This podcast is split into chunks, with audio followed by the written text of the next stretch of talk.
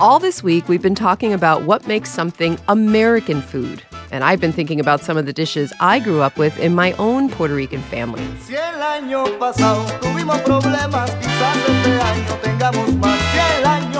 One of my favorite things that comes to mind is something called pasteles.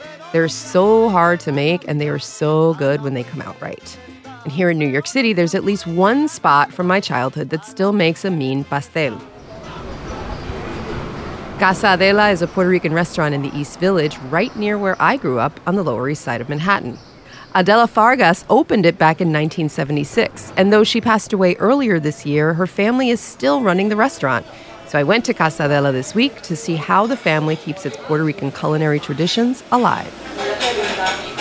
It's a hot July day at 66 Avenue C, and the gold letters on the windows here boast authentic Puerto Rican cuisine since 1976. Inside, it already feels familiar. I feel like I'm in Puerto Rico with the heat.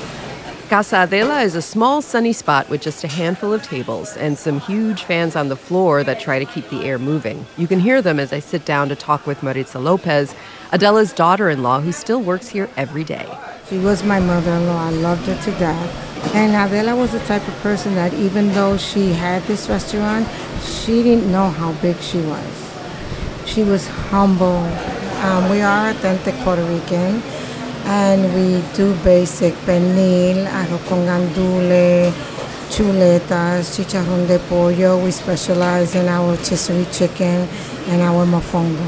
I have the cookbook, Cocina Criolla. Have you heard of it? It's the Valldejuli book.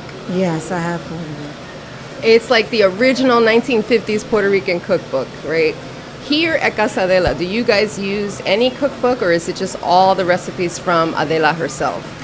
No cookbook at all. It's all Adela's. She did it her way, a pinch of this, and everything had to be in exactly her order. But she knew what she was doing. And as we're chatting, Gadriel Rivera, Maritza's 22 year old son and Adela's grandson, walks into the restaurant. Maritza waves him over to join us at our corner table, and I asked him how he learned to cook the island's food. The restaurant was my playground. So it's pretty much, instead of being outside, my grandmother would teach me, you know, she'd be like, if you're not doing anything, come inside, watch. Because she knew that I love to cook. She taught me how to make pasteles. It was so fun because it was like, she taught me how to like wrap them and whatnot. So they're like, they don't fall apart. So it was cool. There's a lot of young people, maybe your son is not one of them, but I know there's a lot of younger Puerto Ricans who don't know how to make the food that you guys make here because we lost it. We're either, we didn't spend enough time, we weren't taught. Like, do you worry that we're going to lose Puerto Rican culture um, or a big part of the Puerto Rican culture, which is food, if, you know, younger people don't start learning how to make it? Well, that's up to their parents because I have my kids, I have three, and my daughter cooks it at home. It wasn't perfect, and she, and I'm surprised. She can do rice, she could do beans, she could do panin. My son loves to cook. So it has to start at home. How do we keep this going? How do we, I mean, you guys are going to keep it going because you are family of Adela, but how do the rest of uh, Puerto Ricans keep this tradition of pasteles for Christmas, arroz con gandules, you know? on a Friday, maybe like how do we keep it going? The culture will never die out, but in the sense of like if everybody just like takes the time out and like even Puerto Ricans just to look up, you know, even some do. I think there's like tutorials on YouTube since now that everybody's like into that websites and you know looking up things how to make it and like hands on and you know so. I use the combination of two different cookbooks and the internet.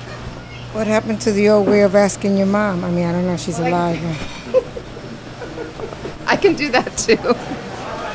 I made a pernil this winter, and it turned out amazing. So my mom was like, I see you're making this pernil and you're putting it on Facebook, but you didn't invite anybody. Say because I don't know if it's gonna turn out good. So you know. The best critics are the ones that know, especially family members my first white rice. I was so impressed and I was so proud of it. And my mom took it and made a ball out of it and threw it against the wall and said, There's something wrong with this rice. But I learned. All right. And I, I, I will invite mom to the table, I guess, literally. Making stuff that are hard to make to begin with. So I think you need to step down and do the basic first I know, I know, I know, I know. Okay, so let me. I want to see you doing alcapurria then. Challenge accepted, but you might have to wait about six months till I get it right.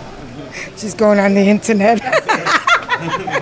go to go ask your mom. I'm sure you get a shortcut. Family members are number one. Big thanks to Maritza Lopez, Gadriel Rivera, and everyone at Casa Adela for hosting us. And you can see a few photos of our afternoon at Casa Adela at thetakeaway.org. Si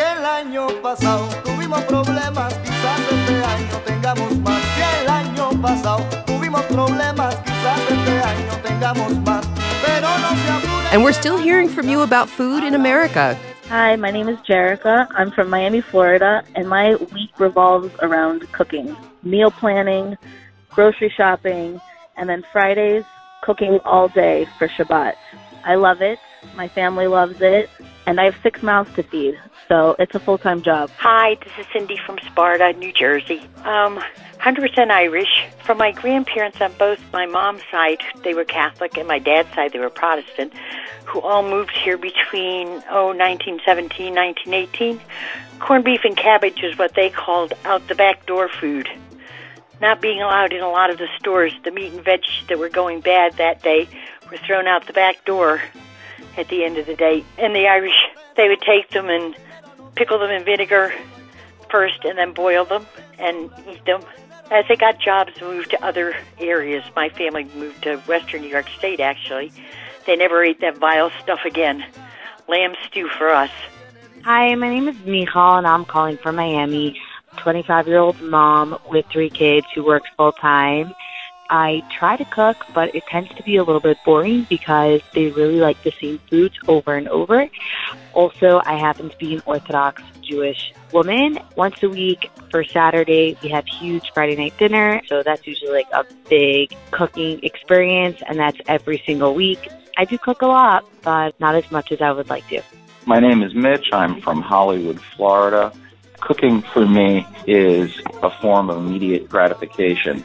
You cook it, it smells and tastes great, you eat it, you feel good.